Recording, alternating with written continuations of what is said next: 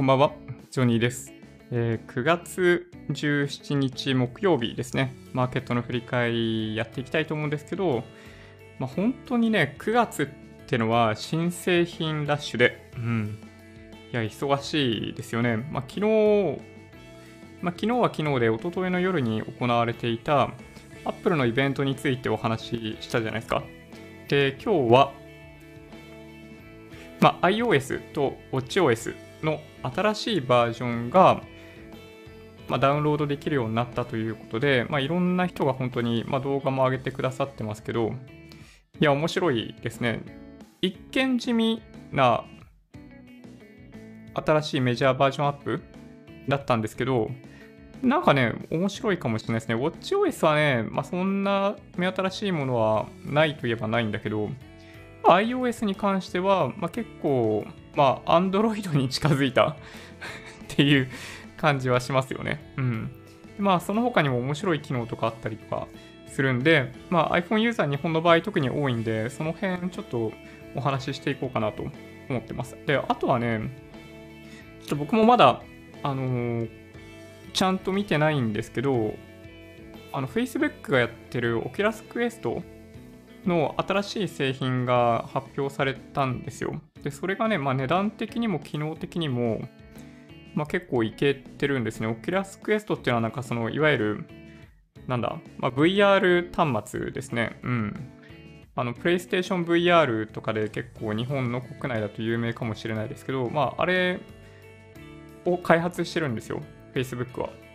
で、まあ、その新製品がなんかもしかしたら、まあ、値段的にも、そう、3、3万円台で、まあ、改造感もかなり上がっているみたいなこともあって、なんかもしかしたら、そうですね、2020年、まあ今年はまだね、タイトルとか揃わなくってとかあるかもしれないけど、そう、なんか VR と、あとはね、そのキーノートで一緒に話していた、まあ、Google がかつて Google グラスとして開発続けてて、今ちょっともう法人向けにしかやっていない、あの、グラス型のデバイスについても、あの、今後、なんだ、出していくっていう発表をキーノートの中でやってるんですよね。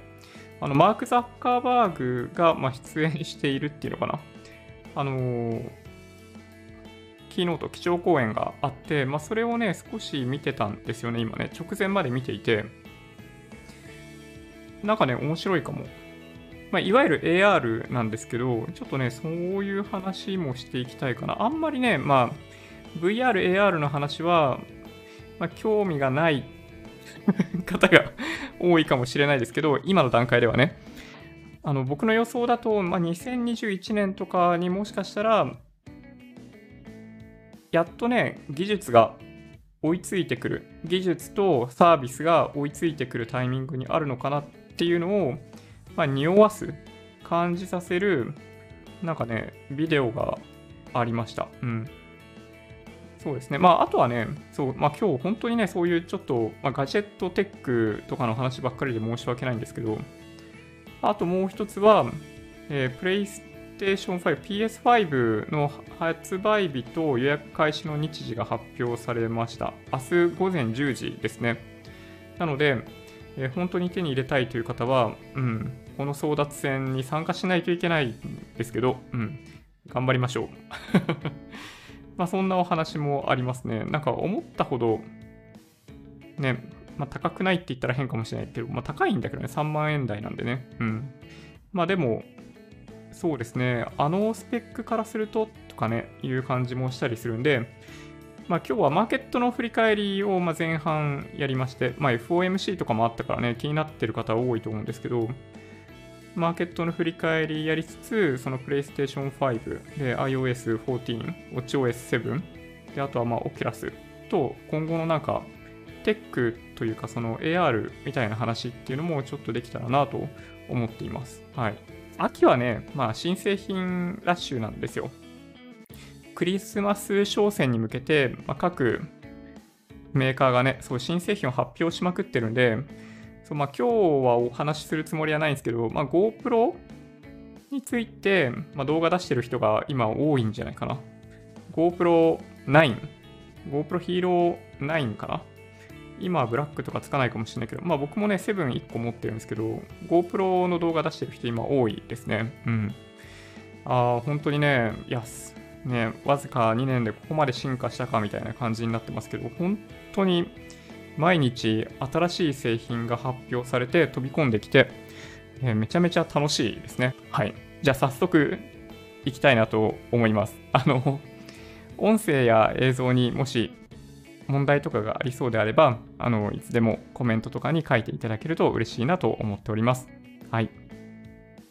じゃあそんなわけでまずはね、えっ、ー、と、マーケットの振り返りからいきましょうか。まあ、客観的な数字からまずはね、見ていきたいなと思ってるんですけど、日経平均、日経225が、マイナス0.67%、トピックスがマイナス0.36%ということになってますね。これは、まあ、ちょっと、まあどうなんでしょうね。まあ、やや難聴といえば難聴にも見えるんですけど、まあ、5日移動平均線から下に、なんだろうな、まあ、移動、うん、移動平均線を、ま下側に今回来ちゃってるんで、まあ、短期的にはみたいな見方ももちろんあるかもしれないですけど、はい。まあ、ちょっとね、揉み合ってますね。この2万3600円っていうところ。なんか簡単にはやっぱ抜けていけないのかもしれないですけどね。うん。はい。まあ、こんな相場もあるかなっていう程度にしか、まあ、僕は思ってないですね。トピックスと日経平均のチャートは、まあ、結構似通っていて、同じように、まあ、5日移動平均線の下になってますね。うん。まあ、だんだんだんだんこれね、見るとわかると思うんですけど、あの、高値を切り下げているように見えるんで、まあ、あんまり相場としては強くないという感じはしますね。今日は小型についても売られているみたいで、まあ、ジャスダック、マザーズの指数についてもマイナスになってますね。マイナス0.27%とかですね。で、今日は、そうですね、まあ、注目された銘柄があるとするならば、まあ、セクターがあるとするならば、陸運ですかね、まあ、JR 東日本の、ま、業績が、ま、とんでもなく悪いっていうことが、ま、昨日明らかになって、JR 東日本、西日本、東海は、うん、すごい売られてましたね。はい。まあ、なんだろうね。ちょっとこれでも腑に落ちないというか、まあ、過去分について業績が悪いことってなんとなく想像できてたじゃないですか。だから、決して売り込むような必要性ってなかったんじゃないかなって、まあ、まあ、僕はね、個人的には思うんですけど、皆さんどう思いますかね東京が GoTo トラベルの対象に入ってくるっていうこともあるんで、どっちかっていうと、ここから業績回復してくる可能性が高そうに思えるじゃないですか。だから、ね、だとしたら、なんかそんなにね、過去の数字が出てきたことに対して、まあ、売り込むみたいなことをしなくてもいいような気がするんですけど、マーケットは、ま、異様に、そうですね、売ってましたね。うん。ちょっと不思議だなという気はしました。なんか他に要因があるのかな？ね。まあ、過去分の、まあ、損失がすごい大きいっていうのは、まあ、まあそうだよなって感じですよね。だって、空運だってもう分かりきってるじゃないですか。空運陸運に関してはもう相当悪いって分かっている中で出てきている数字に対して冷静に対処している感じじゃないですか。マーケットとしてはね。で、まあ空運はそういう意味でいくと、まあね、国内便はいいかもしれないですけど、海外に関してはまだまだじゃないですか。まあ陸運はさ、基本的には国内でビジネスをやってるんで、まあ、彼らはそんなにね、悲観的に評価される必要性ってないような気がするんだけど、まあでもね、結果からするとすごい売られてたんですよね。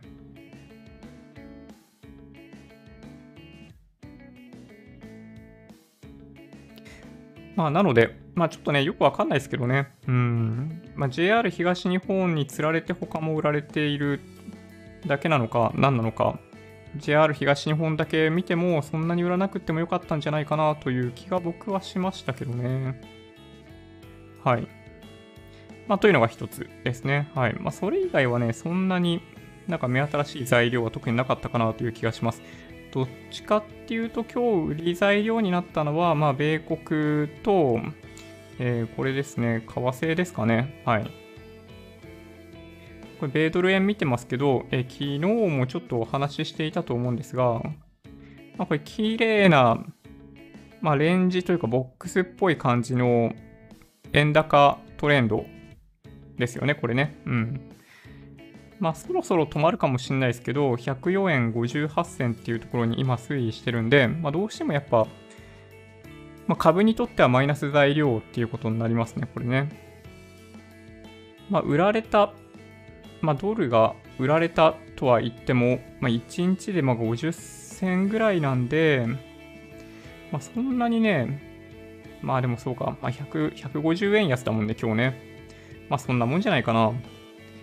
まあ、最近はね、米ドル円と日経平均の間の相関性が崩れてきているんで、あんまり気にしてない方多いんですけど、そうかつてはね、本当に相関性高くって、まあ、実際にどれぐらいの相関係数だったかとか見てないんであれですけど、まあ、大体、米ドル円が1円動くと日経平均300円ぐらい動くみたいな風に言われてましたね。うん。いや、そうなんですよね。まあだから、まあ、小泉さんの時にすごい昔話のになっちゃいますけど、まあ、今はまだいいんですよ。今はまだいいんですけど、小泉さんの時とかは、120円とかになってたんですよね。で、そこから8000円とかまで落ちてるじゃないですか。で、その時に、米ドル円が80円で40円ぐらい差があるんですけど、そうだからまあ2万円、日経平均2万円から日経平均8000円まで1万2000円分起こった。40円分円高になったんで、あの、かける300円で1万2000円分起こったみたいな。まあ、それぐらい相関性が高かったんですよね、昔はね。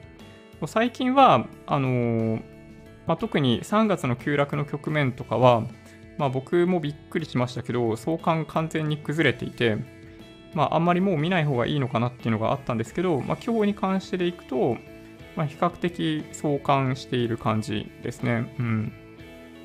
だいたい50銭ぐらい動いて、そやっぱり150円ぐらい日経平均に変化が出てるんで、まあ、それそうかなという感じがしました。うん。まあ、こういうことがあってもね、いいんじゃないかなと思いますけどね。ちなみに前回どこまで円高になったかっていうと、まあ、大体この104円18銭とか、その辺ぐらいまで円高になってたんですね、前回はね。うん。まあ、ちょっとね、どこまでになるかわかんないですよ。はい。どこまでになるかわかんないんで、えっと、まあ、ドルに、まあ、こういう時にね、円が強い間に変えて、例えば、海外の ETF 購入したいっていう方もね、結構いらっしゃったりするんで、まあ、チャンスといえばチャンスかもしれないですね。うん。そうなんですよね。これね、なかなかね、まあ僕はね、まああんまりやらないといえばやんないんだけど、ね。いやー、そうなんだよな。そうそう。まあ KI さんでおっしゃってるように、そう、そんな感じですよね。ドル転して VOO を買うかとか、そう。そんな感じの気分になってきますよね。うん。いやー、本当にね、まあ、やってもいいかなと思ったりもするんですけどね、ちなみになんか、米ドルの調達するときって、まあ、キャンペーンとかやってると、本当に手数料がかかんない、あの、スプレッドゼロで、米ドル円調達できたりするんで、まあ、僕は結構、まあ、そのスミシン SBI のキャンペーンすごいなって思いますけどね。もちろんあれですよ、円に戻すときとかは、なんかスプレッド4000ぐらいあったりするんで、まあ、それぐらいは手数料として取られるっていうのは前提として認識しとかないといけないですけど、まあ、米ドル調達をこういう時にするっていうのは、まあ、ありかもしれないですね。うん。まあ、基本的には、米ドル今後どうなっていくか、まあ、よくわかんないですけど、まあ、FOMC の動きもそうですし、日銀の動きも、まあ、特に大きく変化はなさそうじゃないですか、今後1年とかに関しては、少なくともね。だから、まあ、あんまり慌てて、あの動かなくってもいいんじゃないかなという気はしますけどね。まあ、ここでだから関係してくるのが、まあ、FOMC なのかなという気がします。まあでもね、ちょっとね、まあ不思議な話で、うん、どうなんだろうな。アメリカがよりもっとね、その緩和の方向に出るんだとしたら、まあ円高っていうのはわかるんだけど、昨日の FOMC の内容を見た方は、まあ不思議に思いますよね。どっちかっていうと、追加の緩和策なかったっていうがっかりだったんですよ。そう、追加の緩和策なかったがっかり。で、まあ普通に考えれば、ね、まあ、ドルの方が高くなってもおかしくないような気がするんですけど、はい。なぜか円高なんですよね。うん。まあ、どっちかっていうと、まあ、僕、これ僕の理解ですよ。あくまでね、想像でしかないんですけど、まあ、リスクオンなのか、リスクオフなのかによって、円が買われたり、売られたりっていうことがあったりするんで、まあ、今回に関しては、まあ、リスクオンになることをちょっと期待していた。要するに緩和マネーが少し入ってきて、より多めのリスクを取れるようになるかとちょっと想像していたのが、あの、まあ、そういう新しい追加の緩和策がなかったんで、えー、まあ、ちょっとだけがっかりして、まあ、その分円高になっちゃった。みたいな感じなのかなっていう気はしますけどね。うん。まあ、ちょっとだけだからリスクオンだと思ってた分が剥げ落ちてリスクオフっぽい感じになっちゃって、少しだけ円高になったみたいな感じでしかちょっとね、理解ができない。はい、そうですね。うん。まあだから今強いのは、まあユーロが強いですよね。もともとはユーロが強くって、ユーロ1人で強くって、あのー、まあ円が今は強いんですけど、これ今ね、ユーロ円も123円36銭まで来てるんで、まあ足元では、まあ円が1人で強いような状況になってますけど、まあでもね、うん。まあ、どこも大きく方針を変えたわけではないんでね、まあ、あんまり大きく今後も動かないんではないかなという気はしますけどね、なんとなくね。はい。なんかどっちかっていうと、まあ、僕は普段見てないんであれですけど、ポンドが結構安くなってるみたいですね。うん。ポンド安くなってる背景はやっぱりそのブレグジットで、イギリスが EU との間であの FTA みたいなやつをまあ、なかなか簡単に結べなくて、で、さらに、まあ、交渉がうまく進んでないじゃないですか。あの、まあ、ジョンソンさんとかが、なんかその、まあ、かつてバックストップとか呼ばれたりしてましたけど、アイルランドと北アイルランドの間問題ですね。うん。アイルランドの中の北アイルランド部分が、あのー、まあ、イギリスじゃないですか。だけど、その部分をまあ、切り出して EU から離脱する。まあ、今離脱は済んでるんだけど、結局、なんかその人、物、金の移動って、今年の年末まで自由にできるようになってるじゃないですか。で、あそこに対して、まあ、どういうふうに解決するかっていうことの目処が今立ってないんですよね。で、まあ、その上で、あの、まあ、少なくとも人、人物の動きを自由にしてあげないと、まあ、新たに壁を作らないといけないっていうのがあって、まあ、EU 側は、まあ、それを、まあ、脅し材料みたいな感じで、イギリス側に、まあ、突きつけていたと、まあ、ジョンソンさんは言ってるんですけど、まあ、それを理由にね、あの、ちょっと揉めてるじゃないですか。まあでも僕に言わせれば、ブレグジットの話って、あの、離脱協定案作っている最中から、その北アイルランド、アイルランドの間をどうするかっていう問題ってもともとね、課題として言われていたので、まあ、イギリスというかジョンソンさんも今更何を言ってんだろうなって、まあ、単なるブラフだと思うんですけどね、そういう意味でいくと。イギリスと EU との間のその貿易交渉を進展させるためのブラフだと思うんですけど、そのブレグジットに関しても、まあ、約束破ろうとしている感じに今ちょっとなっちゃってますよね。まあ、それに関連して、あの、まあ、僕ポンド見てないんでよくわかんないですけど、まあ、ポンドが安くなってたり、まあ、ポンド安になってる分、まあ、イギリス国内の、まあ、株もま若干上がってたりみたいな感じみたいですね。だから、マーケットは結構冷静に見ていて、まあ、なんだかんだ言って、そのジョンソンさんだったり、その EU 側の、まあ、駆け引きっていうのは、まあ、あくまで駆け引きで年末までになんとかなるんだろうと思ってるんじゃないかなってとこですね。うん。まあ、そんなわけでちょっとね、まあ、話が行ったり来たりしてますけど、まあ、日本円が今はちょっと強くって、対ドル、対ユーロに対して高くなってますね。で、FOMC の話をね、この中で一応しておくと、まあ、ニュースの記事いっぱい上がってるんで、まあ、どんな内容だったかっていうのはわかると思うんですけど、まあ、さっきお話ししたように、まあ、追加の特に緩和策が出てこなかったんで、マーケットは少々残念っていうリアクションでしたね。で昨日の、えー、主要産指数が、えー、まあ、下げているのもその辺にあったりするのかな？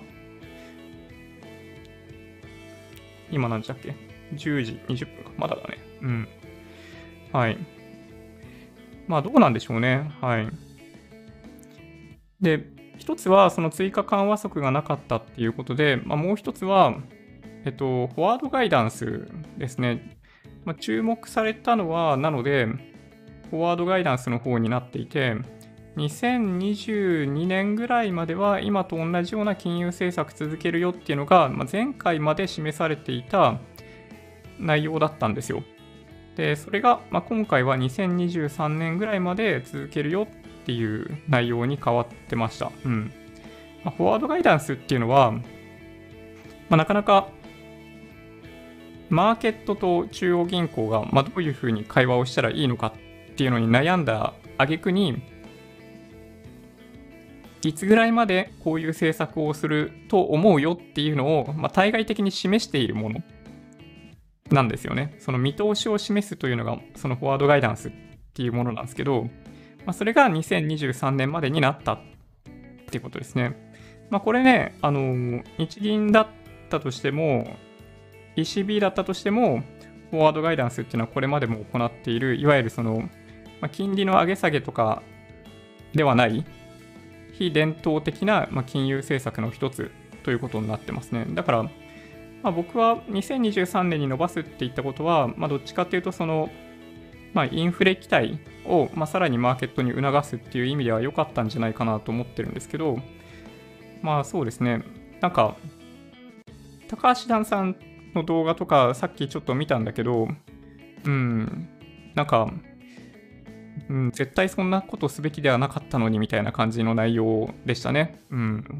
ダンさんの動画、ちょっと後で見ていただけるといいかなと思うんですけど、なんか2023年までって言っちゃダメじゃんみたいな感じで動画出してましたね。うん。なんか不思議な感じもしますけどね。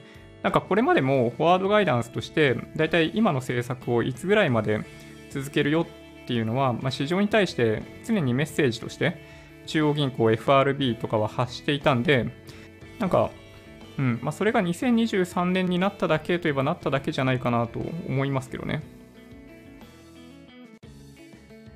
で、さらにね、まあ、僕のこれ、まあ、勝手な予想なんですけど、まあ、雇用的にも問題なく、まあ、物価上昇率に関してもあの十分なレベルになっていたんだとしたら、まあ、今の段階で2023年って言っていても、おそらく、えっと、その前に計画を変更するっていうことは大いにありえますね。あくまでフォワードガイダンスっていうのは今の段階で市場に対してメッセージをどういうふうに出すかっていう、まあ、まあ、ある種の、なんだろうな、戦略だったりするんで、うん、まあ、ラストリゾートとも言われているその中央銀行は、あくまでその裁量っていうのを失うようなことにはならないと、まあ、僕は思いますけどね。うん。なんか一回言ったら絶対変えらんないみたいな感じで、まあ、ダンさん言ってたんだけど、なんか僕は別にそんなことはないんじゃないかなという気がしたんだけどね。うん。フォワードガイダンスってまあ確かにマーケットに対して、まあ、いつぐらいまでこういうのをやるよっていうメッセージなんで、まあ、急に変えるのは、あの、マーケットからの信頼を失うっていう意味では正しい、そうなんだと思うんですけど、まあ、だけど、まあ、それも含めて、今、2023年までこうしようと思ってます。で、もしそれが変わってきてるんだとしたら、まあ、次回の FOMC とかで、そのフォワードガイダンスも修正するっていうことを行えば、まあ、僕は特にね、問題ないんじゃないかなという気がしますけどね。うん。どうでしょうね。はい。なかなかね、うん。この辺は、まあわかんないですね。うん。なんか FOMC の全文とかも、あの、日本語に翻訳された状態でニュースサイトとかに載っかってるんで、まあ見ていただけるといいかもしんないですね。うん。はい。まあ、FOMC、うん。まあ、そうですね。昨日に関してはそれが一番かなという気がします。タイトルにもね、だから書きました。追加緩和なく FOMC 後に難聴っていうのは、まあそういうことですね。うん。まあでも、まあちょっとね、不思議な感じですよ。その、まあ、為替の動きっていうのはどっちかっていうと、まあ、緩和がなかったんだったら、まあ、ドル高になってもおかしくないような気がするんですけど、まあ、そうはなっていないと。さっき言ったように、まあ、リスクオンだったのがリスクオフにちょっと傾いて、まあ、円高になっている。まあでもそんなことねえか。うん、なんか話しながら思ったけど、まあ、ユーロに対しても円が高くなっていることを考えれば、あれだな。あのー、どっちかっていうと、やっぱ、新、新内閣あの菅さんの新しい内閣が今後どういうふうにしていくかっていうところがなんとなく見えてきて総選挙10月11月にやると思ってたらもしかしたらやんないかもしれないっていう動きかもしれないですね。もしかしたらね。うん。ちょっとわかんねえな。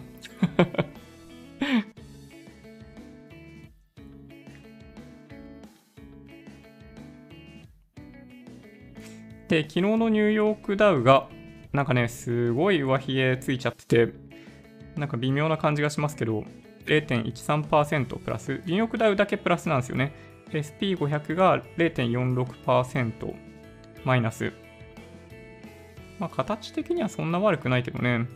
で、結構下げたのがナスダックですね。マイナス0.1、違う、マイナス1.67%ということになってますね。今日も、えー、下げそうですね。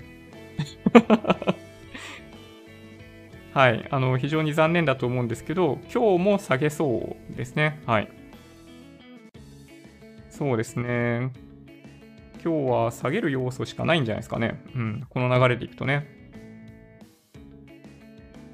で、ボラティリティインデックスは、まあ、そんなこんなでちょっと上がってますね。28.89となってます。で、ビットコインに関しては112万9000円ちょっと下がってますね。ああ、金とかも同じですね。なるほどな。株安、コモディティ安ですね。金も下がっている。銀も下がっている。オイル、WTI の原油に関しては、まあそんなに下がってないですね。まあでもよくここまで戻ってきたよね。まあ上から移動平均線が押しかぶさってきてるんで、まあ、ここから一気に折れちゃうかもしれないですけどね。うん。まあ、OPEC プラスがどうなるかっていうのが、まあ、材料として控えてるんで、まあ、今は上にも下にも行きにくい状況なのかなという気はします。で、米国債10年ものなんですけど、0.659ってなってますね、今ね。うん。そんな感じかな？個別の銘柄もちょっとだけ見てみようか。今まだ始まってないよね。ちょっとね、下げそうだよね。これ Apple、これ Google、これ Amazon。まあ下げそうだね。ハイテクがやっぱり売られるかな？Netflix、Facebook、Twitter、テスラ、Zoom。まあ Zoom だけ比較的堅調感あるけどね。はい。マーケット始まったね。はい。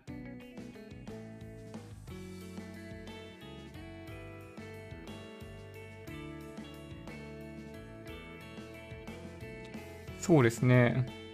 えっ、とね、今始まったとこなんですけど、ニューヨークダウがマイナス0.19%、SP500 がマイナス1.55%というふうに、えー、下げて始まっちゃってますね。残念ながらね。はい。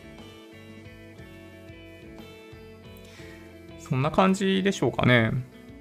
ちょっとだけ、なんかコメント見てってみようかな。うん。為替が動くと、えー、ジンさんがやられた 動画また出すかも。確かに なんかジンさんポンドでなんか勝負かけて、いや、わかんないけど、なんかね、結構、うん。痛そうにしてたけど、一晩でどんぐらいって言ったかな？いや、ほんとすごいよね。あの、FX のジンさんの動画、あもしね、普段見てないって方いらっしゃったら見てほしいんですけど、めっちゃ面白いっすよ、マジで。うん。まあ面白いっていうのはなんかその、なあれですよ損し、損してるところを見て面白がるんじゃなくって、なんか動画のコンテンツとして面白いんですよ、純粋にね。うん。そう、きっとね、そう前回は前回で、なんか一晩でマイナス600万とかなんかそんな話してて、いやー、ジンさんすごいなと思いましたね。うん。そうなんですよね。なんかね、ちなみにね、以前に、あのー、先月、サンワード貿易さん主催のセミナーで講演させていただいたんですけど、あそこで、なんかジンさんもこれまでに講演とかされてるみたいですね。うん、そういえば。いや、なんかね、どんな話だったのか聞いてみたいですよね。うん。お、嬉しいな。映像めっちゃ綺麗。ジョニーさんと背景とのバランス良すぎて、逆に、えー、背景が CC 合成のように見える。いやーもう本当に CG かもしんないですよ。そしたらね。はい。まあでもね、これ実はね、あんまり納得いってないんですよ。はい。まあこれね、マイクロフォーサーズなんで、まあこんな感じになっちゃうんですけど、あの、まあフルサイズだったらね、もうちょっと綺麗にあのボケ感出ると思うんですよね。で、あとピントがね、合ってないんですよ。あの、マイクがすごい鮮明に見えないですかこれ。でもどう考えてもですよ、鮮明に見えるべきなのは、その僕の部分じゃないですか。僕のこの距離のところにピントを合わせるべきで、あの、普通ね、オートフォーカスだったら。それがね、できてないんですよ。で後ろのボケ感もフルサイズだったらもうちょっと綺麗に出るし、で本当はね、このマイクは若干前ボケしててほしいんですよね。はい。すごい贅沢かもしれないですけど、で、この吸音材に関しても、あの立体感が多分出ると思うんですよ。フルサイズで撮るとね。で、そういうのをちょっと実は目指しています。はい。来月にね、もしかしたら、あの、α7S3 が届くんで、まあ、そしたら、まあ、より僕が目指している映像に近づけるんじゃないかなという気がします。はい。いや、でも嬉しいです。ありがとうございます。ねそうなんですよね。JR 東日本、いい感じに下がってる。あー、KI さん、ドル買い？なるほど。いいですね。なるほどな。そうか、ダンさんの言ってることもわからないでもない。まあね、まあ確かにね。まあ、フォワードガイダンスを悪用してはいけないですよね。中央銀行がね、確かに。そうですね。円高の場合、相対的に外国株が割安なので、やや買いのチャンスという理解でよろしいですか？そうですね。はい。その通りだと思います。うん。まあ、国内の銘柄とかを結構持ってたりとかすると、まあ、今日みたいに、まあ、為替が0.32%円高になってるんですけど、えー、日経平均がマイナス0.67%なんですよ。だから、あの、為替ヘッジっていう意味で日経平均とか買ってても、あの、あんま意味ないんですよね。これ、わかります？まあ、これね、よくご質問いただくんですけど、あの、為替ヘッジのために国内の商品買っといた方がいいですかっていう質問いただくんです。で、もちろん、さっき言ってたように、ドル円と日経平均の相関が崩れてるんだとしたら、あの、国内の商品買っとけば確かにヘッジになると思うんですけど、例えば今日みたいに、その相関がもろ出ちゃっているような相場の中では、まあ、日経平均がね、その、まあ、為替以上に下がっちゃってるんですよね。そのさっきの話でいくとね。で、まあ、だとすると、あのー、国内の商品いくら持ってても、まあ、あんまヘッジにならない。まあ、いくら持ってても、まあ、その、まあそうだな、円高に強い銘柄ももちろんあるんでね、そういうのを買っとけばいいのかもしれないですけど、そう日経平均買ってても、その為替リスクのヘッジみたいな形にはあのならないので、まあ、ちょっとね、そこはご理解いただけると嬉しいなって思いますね。うん。はい、そうなんですよね。あ、はるさんも、はい。さっき予定の半分ドル転しました。なるほどね。そうか。まあね、どうなるかね、ほんとね、今回はわかんないですからね。そうそう、ビックスはね、結構いい感じに、いい感じにって言ったら、あの、ひどいかもしれないですけど、上がってるんですよね。うん。ちょっとすでに30分以上経ってるな。えっ、ー、とですね、ニュースをいくつかやっぱね、見ていきたいような気がするんだけど、えー、昨日に引き続きですね、SBI 証券の件が、えー、ニュースになってますね。皆さんの口座は大丈夫でしたでしょうか？あの手口について昨日はちょっとお話ししましたけど、えー、まあ、もう一回言いますよ。あのー、ID、パスワードでログインされて、えー、個人情報のページがあるじゃないですか。証券会社のページでね。でそこの情報から、その人になりすまして、ゆうちょ銀行の、え偽口座を開設して、そこに出金するっていうことをやっていたそうです。はい。で、実際にゆうちょ銀行とかに出金されたお金っていうのはさらにどっかにもう流れていってしまっているらしいので、あの、身に覚えのない取引とかがもしあれば、あの、問い合わせた方がいいですね。はい。自分がやってる取引で 問い合わせてもダメですよ。はい。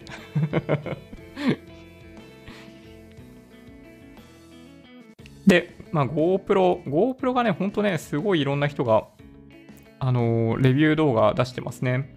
いやね、なんかね、僕7持ってるんだけど、9すごいね、うん、GoPro Max 的な機能を、まあ、GoPro 9に取り付けることができるみたいなのがあるんですよね。あの、水平を、水平を保ってくれる機能があるんですよ。なんか GoPro ってこんくらいの、あの、いわゆるアクションカムって言われてるやつで、あの、マウンテンバイクの腕のところに乗っけて、まあ、その、躍動感だったりっていうのを、まあ、表現するカメラとしてもともとすごい有名だった。そのダイビングとかでもね、あの、水の中突っ込んでも大丈夫とか、まあ、とにかく、まあ、雑に使えるアクションカムって、まあ、貴重なんですよ。まあ、他にあんまりなくて、うん。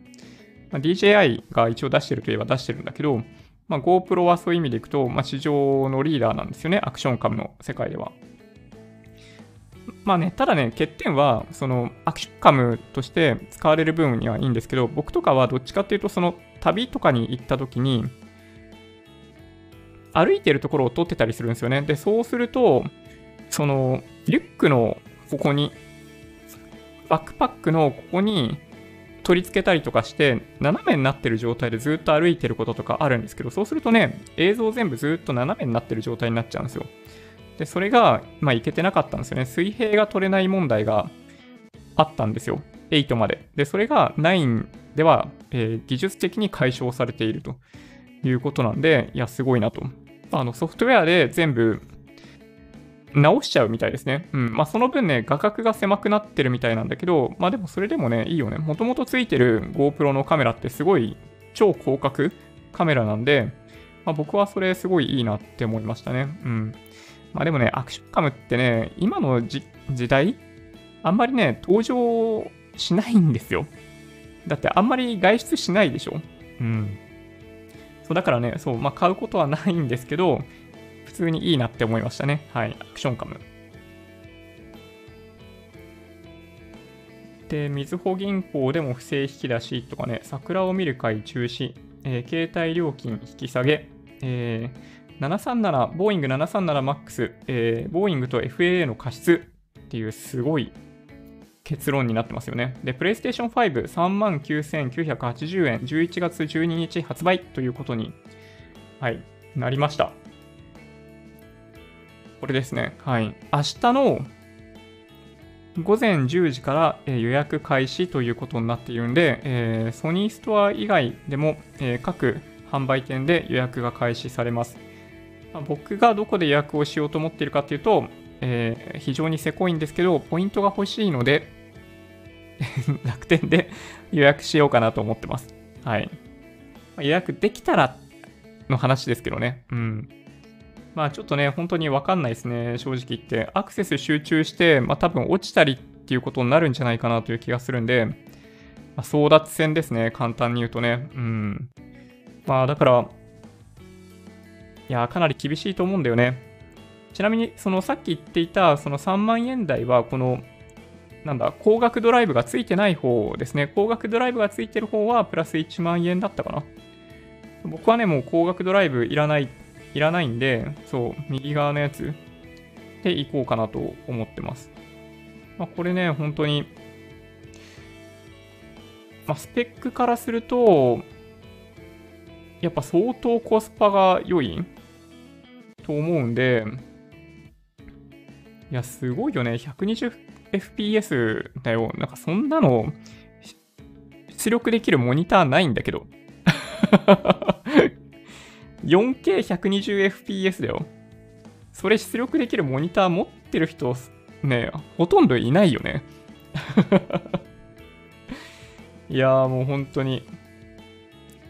いやまあ HDR とかね、そう 8K とかあったりするけど、まあ HDR はまあ多分 4K120fps 出せるやつだったら HDR 多分対応してるんで問題なくて、8K はいずれにしてもタイトルないから、まあ問題ないんじゃないかな。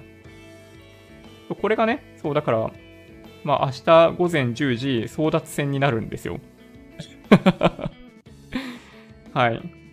で、11月12日発売、えー、初期ロットっていうのかな、その1500万台でしたっけ？世界で販売するということになっているんで、はい、とても楽しみですね。うん。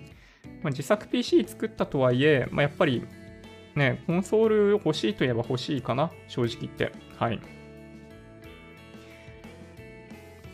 で、そうですね、あの、連日、えー、河野太郎さんの会見とかコメントがニュースをいい感じに作ってくれてますね。はい。いや、なんかね、昨日の夜の、まあ、各閣僚からの、各閣僚の会見？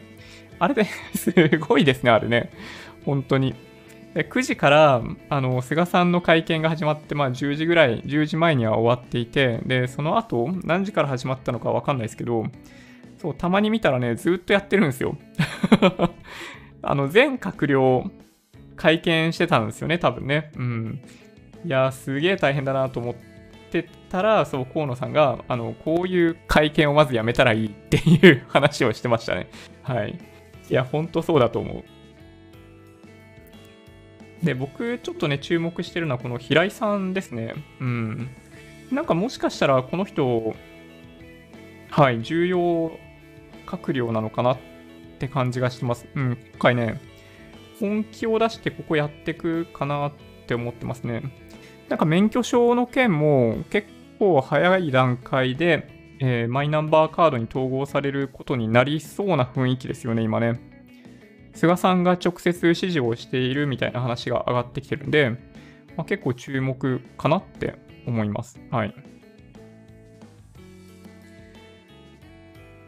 そうですね、FOMC の話とか、OECD の成長予測、OECD とかさ、世界銀行とかさ、IMF とかみんな後出しでこういうのを出してくるんで、まあ、あんまり、あのー、なんか真に受けない方がいいと僕は思ってますよ。はい。エアアジアジャパン全路線運休とかね、ちょっと衝撃的なタイトルですけど、そうですね。で、 Oculus Quest の件がね、あったの、まあでもちょっと時間がないかな、今日。あの、キーノート見て、改めて整理した段階でまたみんなに話そうかな。なんかね、そう、Google グラスみたいなものを開発してるみたいで、ちょっと僕は興味あるんですよね。で、今日はね、最も多いニュースはこれですね。iOS14 と、まあ、iPad もそうなんですけど、あの、WatchOS7 ですね、これね。はい。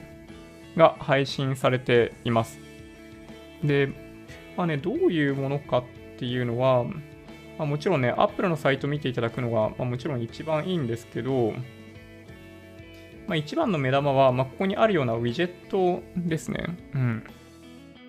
ウィジェット、まあ、これがね、なかなか、まあ、使い勝手としてはよくって、この左から2番目にある、この予定表は、まあ、僕はもうすでにホーム画面の一番上にこうやって乗っけていて、まあ、右側に、えその月のカレンダー、左側にあの今日または明日の予定が出てるんですけど、これね、ToDo とかを、ToDo みたいなものがあった時にここに入れておくと、これ便利ですよ。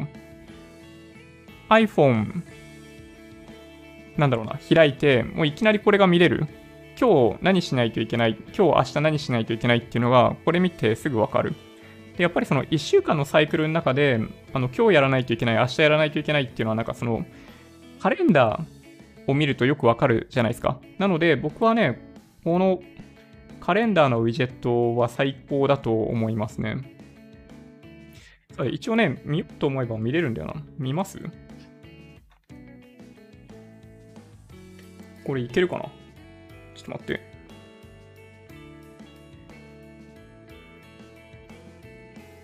これいけてるかな？ちょっと切り替えますよ。あ、いけるね。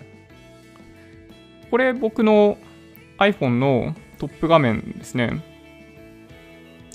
この上に出てるのが、その、僕のカレンダーのウィジェットで、で明日の予定書いてあるじゃないですか。で、その一番下に PS5 予約9時45分から10時45分って 書いてあるでしょ？これ。これ争奪戦 に参戦するのを忘れないように予定に入れてあるんですよ。で、その他に、なんかさ、あの、このね、グリーンあるじゃないですか。これの動画も撮りたいなと思ってて、そう、ウンベラータの動画を撮って編集しようとか、そういう予定が書いてあるんですよ、ここに。で、これ見ると、そう、必ず今日やらなければいけないこととかが一目で分かって、で、まあ、曜日の感覚とかさ、だんだんなくなってきちゃったりとかするじゃないですか。ずっと家にいたりするとね。なので、この上のカレンダーを見ながら、あ、これやんないとなと。来週の頭そういえば連休だから、今日明日でこれやんないとマジやばいとかさ。それすぐわかるんで、これいいと思いますね。これちなみにこれ僕のトップ画面はこんぐらいさっぱりしてますね。だいぶさっぱりしてるよね。これ出して大丈夫かな？ちなみにこれ左に行くと、今は左上から、これもウィジェットなんですけど、これ Yahoo 天気のウィジェットが一番左上にあって、まあ、僕が住んでいる渋谷区の天気が見れてます。まあもともとさ、ここに天気出せたと思うんだけど、ウィジェウィジェットになって、まあ、より分かりやすくなりましたね。うん。まあ、この正方形のパターンと、その1個下にあるような横長のパターンと、とかって、大きさのパターンがあって、まあ、それに合わせて、あのーまあ、こうやって見ることができる感じですね。で、右上に、あの株価 SP500、えーナスダック指数と3番目が日経225ですね、の価格が表示されているような感じになってます。まあ、普段はね、僕あんまり日中見ないようにしてるんですよ。なんかチラッチラ見始めると、すごい株価って気になるじゃないですか。だから、あの基本的には、まあホーム画面とかではそういう情報一切出ないようにしていて、まあ、左側にチラッと 左側に映るとチラッと見ることができるという感じですね。うん。なんかこうやって見ると真ん中になんか僕が結構使うアプリとかが出てますね、これね。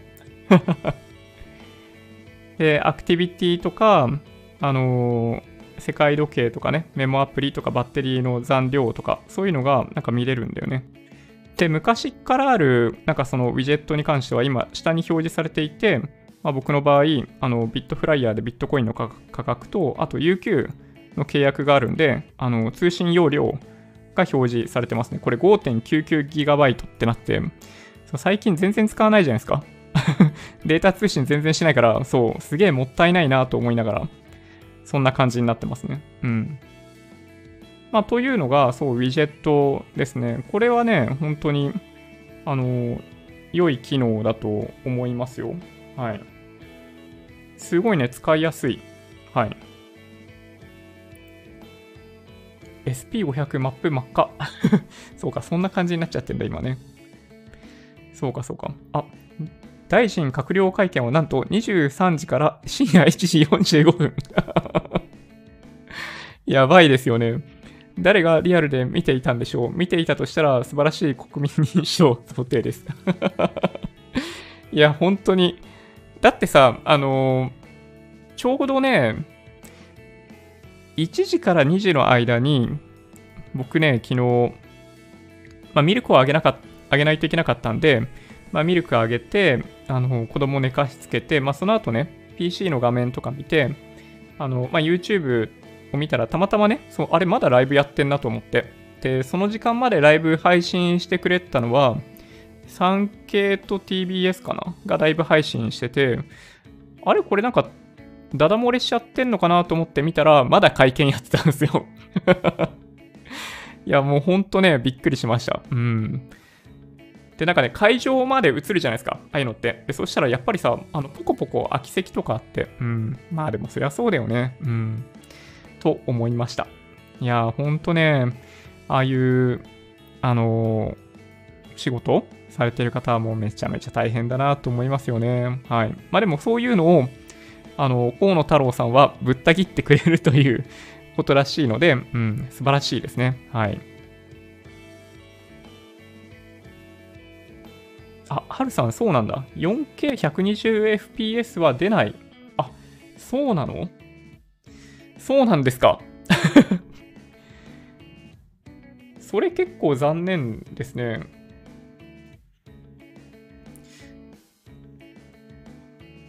そうなんだ。カタログスペックで、そうか、MAX でそんぐらいまでいくかもしれないってことなんですかね、もしかしたら。なるほどな。そういうことなんだ。まあでも、いずれにしてもさ、そんなモニターみんな持ってないもんね。だって今だって、まあそうですよね、100、うん、フル HD でプレイしてる人多いんじゃないかな。その、4K120Hz モニターでプレイしてる人が本当にどれだけいいのかっていうのはなんかちょっと結構怪しい気がしますよね。うん。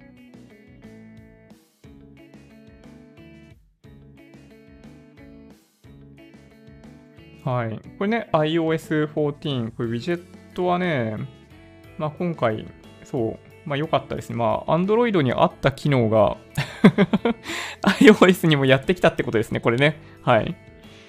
なんかもう全然笑えないですけどね。あと、App ライブラリっていうのがね、まあこれもよくって、あのー、これまで必ずね、配置しないといけなかったんですよ、アプリを。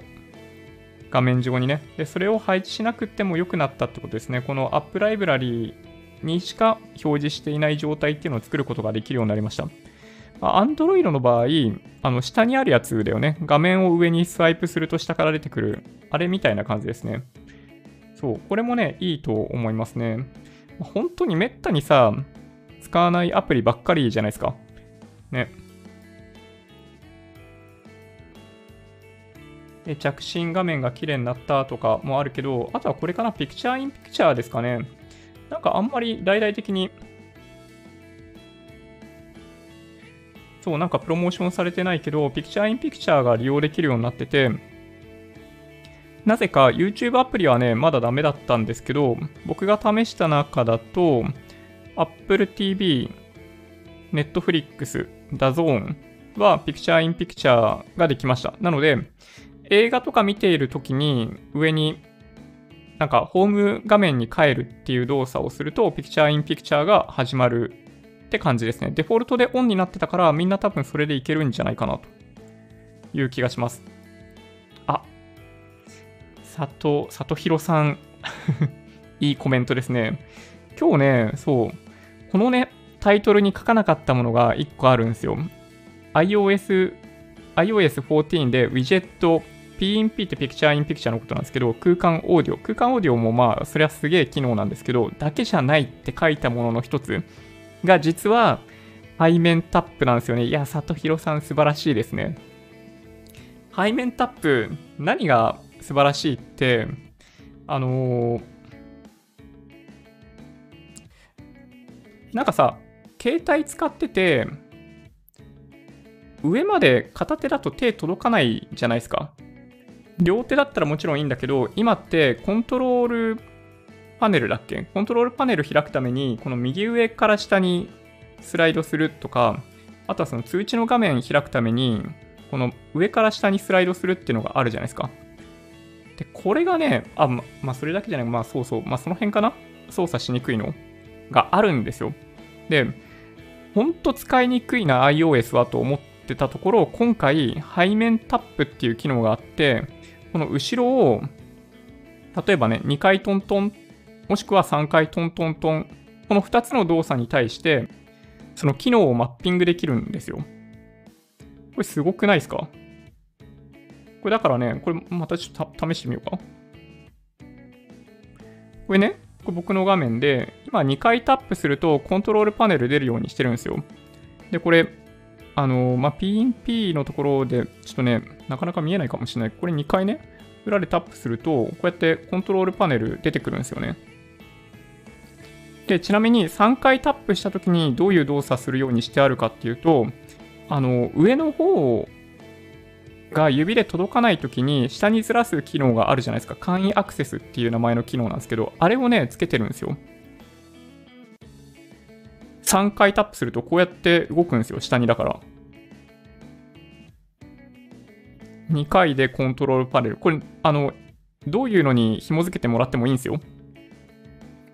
で3回やると、この簡易アクセス機能っていうのにね、これ今紐付けてあるんですよ。これ良くないですか？いやー、そうなんですよね。これね、なかなかいいんじゃないですか？と僕はね、そう、強く思ってます。はい。もうみんなアップデートした？ちなみにアップデートするときは気をつけた方がいいですよ。動かなくなるアプリ結 構あるらしいんで なんかね、エンジニアの人たち、開発者が怒ってるらしいんですよ。急にアップデートすんじゃねえって サードパーティーのアプリが準備できてないのに何やってくれんじゃっていうので、まあ、結構怒ってる人がいるみたいですね。はい。いやー、本当にね、いや、面白いっすよね。そう、日々こんなニュースが入ってきてね、そう、見てるだけでも面白い。メッセージもね、いろいろね、あの、機能増えてるらしいんだけど、使ってる人いないでしょ、ほとんど。ね、多分使ってないよね。で、マップに関してもね、使ってる人今少ないと思うんだけど、まあ、将来的にはもしかしたらこれまだ日本ではできてないんだけど、自転車の経路とかさ、電気自動車の経路とか利用できるようになったら、もしかしたら使い始めるかもしれないですよね。あともう一個注目なのは、翻訳アプリが Apple から出ていて、まあ、Google の翻訳アプリほどの精度高くないよと。要するに、まあ、あの、Google と比べると精度低いよっていうレビューが結構されがちでしたね。僕はね、ちょっとまだ使ってないですね、これね。そうですね、まあそんな感じかな。まあ Siri が、Siri も、まあだいぶ、まあ、ユーザーインターフェースが良くなったとかね、あの全画面をカバーしてしまうような UI っていうのはなくなったみたいなんですよ。まあでもそんな感じかな。あ、そうそう、サファリね、この一番右にパスワードの監視、使っているパスワードが安全でなければサファリが警告します。これね、iOS14 からだったみたいですね。はい。あの、Chrome はすでに最新のバージョンで対応しているやつをサファリも対応するみたいですね。まあ、多分 Google と同じで、過去漏れた形跡がある ID、パスワードの組み合わせに対して警告してくれるんだと思う。まあ、あとは、まあ、カープレイの対応とか、まあ、あとなんだろうな。まあ、そんなもんかな。注目されてたのはね。あ、そうだ、これね。で、AirPod を利用している人、この空間オーディオ、これ試してみてください。これね、ちょっとね、びっくりした。うん。これすごいよくできてますよ。めっちゃよくできてましたね。で、僕がね、何使ってやってみたかっていうと、Apple TV でやってみました。Apple TV で、あの、C っていう、あの、ドラマがあるんですけど、それは本当大自然の中で、なんか目の見えない人たちが、あのなんかそういう世界観の中で、まあ大移動をしたりとかね、人と戦ったりとかしてるのがあるんですけど、いや、臨場感やべえと思いましたね。うん。なんかね、まあ、僕は音質あんまりこだわりない派なんですよ。音質にこだわりがある人とかは、そのゼンハイザーとかの高音質なやつがすごいいいとかね、すごいわかるんだけど、僕はね、あの、そういうのがね、感じ取れないんですよ。このチープな僕のね、聴覚からでは。で、どっちかっていうと、音質というよりかは、分かりやすいこういう機能がいいんですよね。これ空間オーディオって何かっていうと、通常ね、あの、イヤホンをしていると、あの、イヤホンしていると、右からは右の音、左からは左の音が聞こえるでしかないじゃないですか。でいわゆるなんかその、5.1チャンネルとかそういうサウンド環境を部屋に作って、まあ、そこでそういうコンテンツを再生するとすごい臨場感あっていいと思うんですけど、それと同じようなことが AirPod で実現する、それが空間オーディオっていう機能なんですよね。これなんかよくわかんないですよね、言ってることね。これね、体験してみないとわかんないかもしれないんですけど、その、そういった臨場感のあるサウンドを聞くことができるんですよ。まあ、僕は AirPod Pro でやってたんだけど、あのー、僕がね、例えば、後ろから聞こえてる音があるとするじゃないですか。で、右を向いたら、普通さ、イヤホンだったら、全部それにくっついてきちゃうじゃないですか。そうじゃなくて、このね、空間オーディオって右を向くと、後ろから聞こえた音は右から聞こえるようになるんですよ。っていう機能なんですよね、空間オーディオ。これね、いや、すごいなと思いました。めちゃめちゃ面白いっすよ。うん。そう、そんな感じですね。うん。あ、土屋さんありがとうございます。そう、時間がっていう話ですよね。重要なところだけいくか。で、あとね、そうそう、まあ、自動切り替えとかそういうのもあったりするんだけど、えっと、正直言って僕はね、iPad 持っててない iPhone しか今新しい OS が入ってないんで、ちょっとわかんないですね。MacOS が新しいの入ったら、あの、試してみたいと思ってます。とかね、まあそんな感じかな。アップクリックもね、結構注目の機能なんだけど、まだ実際に利用を始めているっていう話は聞いたことないですね。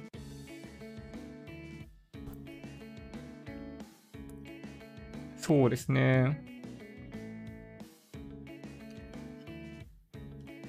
まあいろいろね、まあ機能としては追加されてるんだと思うんだけど、まあそんなとこかな。あとね、なんだっけな。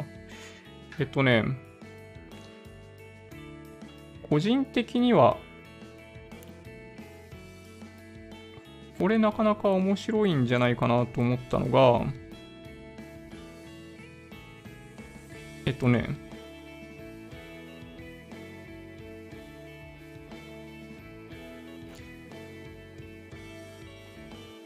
これね、あの、アクセシビリティの中に、サウンド認識っていう機能があって、で今これオフにしてあるんですけど、これね、特定のサウンドを継続的に聞き取り、デバイス上の人工知能を使用して、サウンドの認識が可能な場合、通知を試みます。試みます。これ何のこと言ってんのかっていうと、このサウンド認識の中に、例えばね、アラーム、炎、サイレン、煙ってあるんですよ。これどういうことかっていうと、あのー、イヤホンとかしてて、周りの音聞こえない時あるじゃないですか。没入感、没入感とか言って、周りの音遮断しているっていう状況が今あったりとかするんで、なんか緊急時に聞かなければいけない音が聞こえないっていうケースがあるじゃないですか。その炎とか、まあ、火事の時とか、特にそうだと思うんだけど、そういう音を iPhone 側が認識したら、あの、所有者に伝えてくれるっていう機能なんですよ。これすごくないですか？で、これね、まだね、まあ、まだまだな機能なんですよ、正直言うと。あの、なんでかっていうと、これをね、オンにしようとすると、Hey Siri を、あ、ごめんね。嘘嘘。なんでもないよ。大丈夫ですよって言われちゃった あの、同時に使うことができないんですよ。だから、そう今はまだまだだなっていう感じがするんだけど、まあ、これ今オフにだからしてあるんだけど、炎とかサイレンとか煙で動物は猫、犬の鳴き声、吠えてるとかね、すごい一生懸命吠えてるとか、あの、聴導犬とかさ、盲導犬がすごい教えてくれようとしているとかね、そう何か異変があってとか。で、まあ、あとは車のクラクションとかさ、ドアベル、ドアのノック、水の出しっぱなしとか。これサウンド認識で iPhone が認識して、まあ、僕自身が例えばヘッドフォンして音楽とか聴いてて気づかなそうだったら気づいてくれるらしいんですよ。で、一番下にあるのはね、赤ん坊の鳴き声。これすごくないですか？だからなんかさ、作業をしていて、あの、ちょっと離れてるとかあるじゃないですか。で、気づかなくって、まあ、赤ちゃん泣いてるとかそういうのに対しても認識して、iPhone が認識して、Apple Watch に通知出してくれる。みたいなことが、なんかね、どうもできるっぽいんですよね。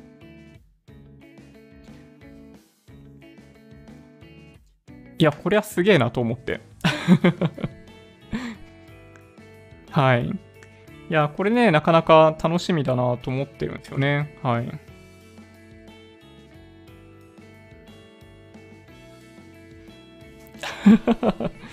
KI さん受けますね。ドル円上げてきたよ。うん。ちょっと気になるな。ちっちゃまが、えー、ダン高橋をサマーインターン以下と一周。いや、なんか、わかりますけどね、気持ちね。うん。なんか、多分このチャンネル見てる人たちが見ると、ね、まあ、まあ、いろんな人のコンテンツを見た方が、やっぱり自分自身の考え方とかがしっかりしてくるんで、まあ、どんな人のコンテンツであっても、まあ、僕はある程度見た方がいいかなという気はするんだけど、まあ、ね、まあ、若干そんな感じはあるかもしれないですね。うん。ね面白い。いや、そうなんですよね。これね、本当に、今回の新しい OS 面白くて、まあ、WatchOS はね、あんまないんですよ。新しい文字盤が増えるとかさ、なんかそんな感じなんですけど、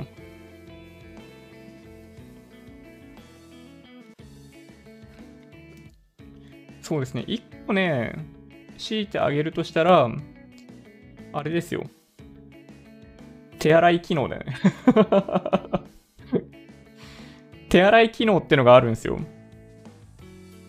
あ、そうそう、睡眠アプリはね、あの、iOS と WatchOS 連携して今回強化されてるんで、寝てる時に時計するように、アプローチするようにした方がいいと思いますね。そう。以前よりもしっかり計測してくれるらしいですね。ちなみに、あの、睡眠時間、今僕見ると、あの、やっぱ途中で夜泣きで起きてミルクあげたりとかしてるせいか、やばいね。4時間とか3時間とかしか寝てないことになってた。びっくりしたね。えっとね、あれどこかな？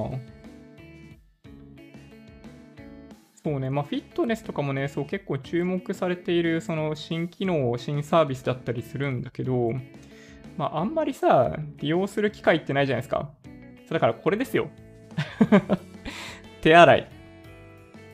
これね、なかなか、あのー、勝手に起動しなくって、あれどうやったら利用できるんだろうなと、利用できるんだろうなと思ってたら、設定の中にね、ありました。手洗いっていうのがあって、で、それをオンにすると、手で洗ってると、えっと、途中からカウントダウンしてくれて、まあ、20秒間やってないとダメなんですよ。で、これね、20秒待っていいのかなってちょっと疑疑って、手止めて見てみたら、あとちょっとですって カウントダウンされてないんですよ、要するに。手を動かしてないとカウントダウンしてくんないみたいで、そう20秒ちゃんと手洗いができると、あのー、なんか、こんな、こんなアイコンが出てきて そう、手洗いお疲れ様でした、みたいな感じでしたね。はい。まあそうですね、まあそんな感じかな。まあそれ以外はね、あんまり目新しい、まあ、注目の機能っていうのはなくて、まあもちろんね、文字盤がかなり増えてるんで、まあ面白いのがもしかしたらあるかもしれないけどね、まあ僕はね、あんまりそこに興味が湧かなくって、うん。この辺のやつね、文字盤ね。はい。まあちょっとね、持ってる方は、まあいろいろ試してみてもらえるといいかなという気がします。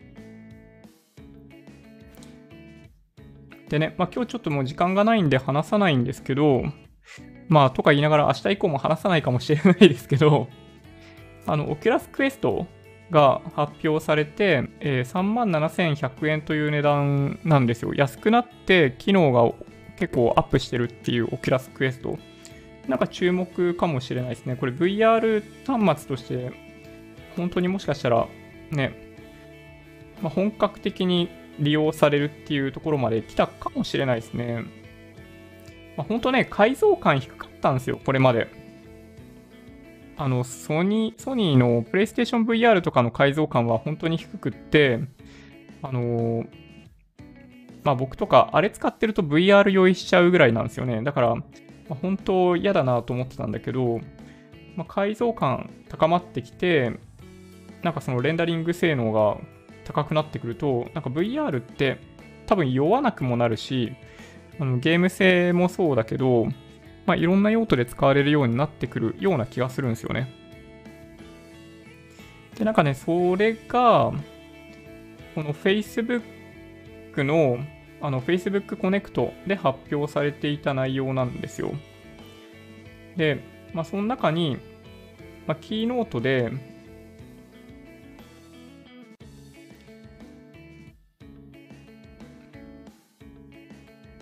このね、マーク・ザッカーバーグが、えっと、内容について、まあ、ざっと説明してくれてました。で、その中で、なんかね、描かれていたものが、そのさっきのね、 Oculus Quest 2もそうだったんだけど、この、まあ、AR で利用することが期待されている、この Facebook コネクトで発表されたこのなんかカメラメガネ型のデバイスが、結構注目で、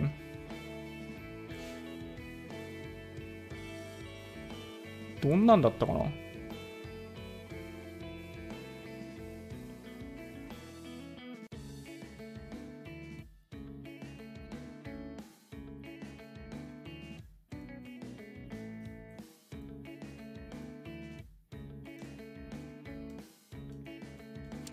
うん、ちょっとね、わかんねえや。なんかね、実際に、Google グラスの時って、まあもちろんなんかさ、その、画像を撮って、S、SNS でシェアしてみたいなのが、なんとなく利用方法として、なんか提示されていたじゃないですか。で、まあ実際にはカメラでそこら中撮ってシェアするみたいな、あの、2010年前後だったら許されたようなことが今では許されないんで、Google グラスみたいな、ああいう利用のされ方あの最初のプロモーションビデオに出てたような利用のされ方っていうのは、まあ、想定していないんだと思うんですけど、これね、今回出てる内容としては、なんかね、あの本当に僕たちの生活を支援してくれるような機能っていうものが提供されているみたいで、なんか自分自身のスマホの場所がどこにあるのかっていうのをその AR 上で示してくれたり、なんかあとは外で道を歩いているときにその信号が今何になってるのかとか、あの、周りの車がどうなってるのかとか、なんか見にくいサイネージをなんか綺麗に表示してくれたりとか、どちらかというと、なんかより生活の中で実際に AR が利用されるシーンっていうのを具体的に示してくれていた感じだったんですよ。まだ途中までしか見てないんだけど。なので、なんかこれ面白いなと思って、うん。まあ、VR とか AR に興味がある方は、この Facebook コネクトで、あの発表されていた内容っていうのを見てもらえるといいんじゃないかなと思いました。はい。そんな感じかな？やっぱね、解像感低いと VR にしても、あの、AR にしても、ね、使い物にならないんですけど、まあ、最低限のところはもしかしたら今回でクリアしてきた可能性があるかなという気がしましたね。はい。そんなところでしょうかね。ちょっとね、時間遅くなっちゃったんで、そう、そろそろ終わりにしたいと思います。はい。こういうのってバカ売れした試しがない気がする。そうなんですよね。うん。今回も多分まだ早すぎなんですよ。うん。その、なんかいわゆるマーケティングでいうところのそのティッピングポイントみたいなところは突破できてないんですよね。で、アーリーアダプターに届いてるかっていうと、そういう段階ではなくて、今ってまだ、イノベーターに対してなんかプロモーションを行っているような段階で、まあ、ここから実際の生活で利用できるようなサービスとかっていうのが生まれて、そのアーリーアダプターって言われるような人たちの中で利用がされて、新しい使い方がさらに提案されて、あの、マジョリティに移っていく。まあ、それを考えると、多分ここから数年間ぐらいはかかると思うんですよね。どんなに早くても。まあ、だから、あの、まあ、僕が言いたいのは、えっと、今の段階でどうかっていうよりかは、あの、こっからどういう世界観になっていくのか、みたいなところが、あの、まあ、もしかしたらヒントになるかもしれないんで、そう、今回こういう話も 紹介させていただきました。うん。ということです。うん。まあでも夢があっていいでしょ？ね。はい。じゃあまあそんな感じで、えー、終わりにしていきたいなと思います。はい。ちょっとね、前半でマーケットの振り返りさせていただきましたけど、FOMC の話メインだったかな？うん。まあ、フォワードガイダンスとして2023年ぐらいまで今の、まあ、いわゆる超低金利政策、まあ、イールドカーブコントロールやってるような感じに近いんで、まあ、それが続くという見通しが示されたっていうのが FOMC の結果だったんですけど、追加の緩和策が出てこなかったもんだから、まあ、ちょっとがっかりになっちゃってますよね。えっ、ー、と、今日も主要産指数下落してますからね、ナスダック指数マイナス1.5%とかになってるんで、はい。まあ、ちょっとマーケットとしてはがっかりかもしれないですね。えー、それ以外に、えー、iOS14 で、まあ、ウィジェット、PNP、ピクチャーインピクチャー、えー、空間オーディオ、あとは背面タップについてお話しました。で、WatchOS はそんなにね、目新しい機能ないんだけど、あの、今の時代に合っている、そう、手洗い機能がついているんで、あの、ぜひ利用してみましょうということですね。はい。で、最後に、あの、Facebook、マーク・ザッカーバーグが基調講演で発表していた Oculus Quest 2についてもちょっとお話、お話ししました。まあ、彼らが提示するその未来の AR っていうものにもし興味があれば、ぜひキーノートを見ていただければなと思います。じゃあそんな感じで、えー、終わります。Twitter、Instagram のアカウントもあるんで、もしよろしければフォローお願いします。音声だけで大丈夫っていう方は、ポッドキャストもあるんで、そちらもサブスクライブお願いします。もし今回の動画が良かったっていう方は、高評価ボタンをお願いします。合わせてチャンネル登録していただけると嬉しいです。それでは、ご視聴ありがとうございました。バイバイ。なんか今、カチッって言ったね。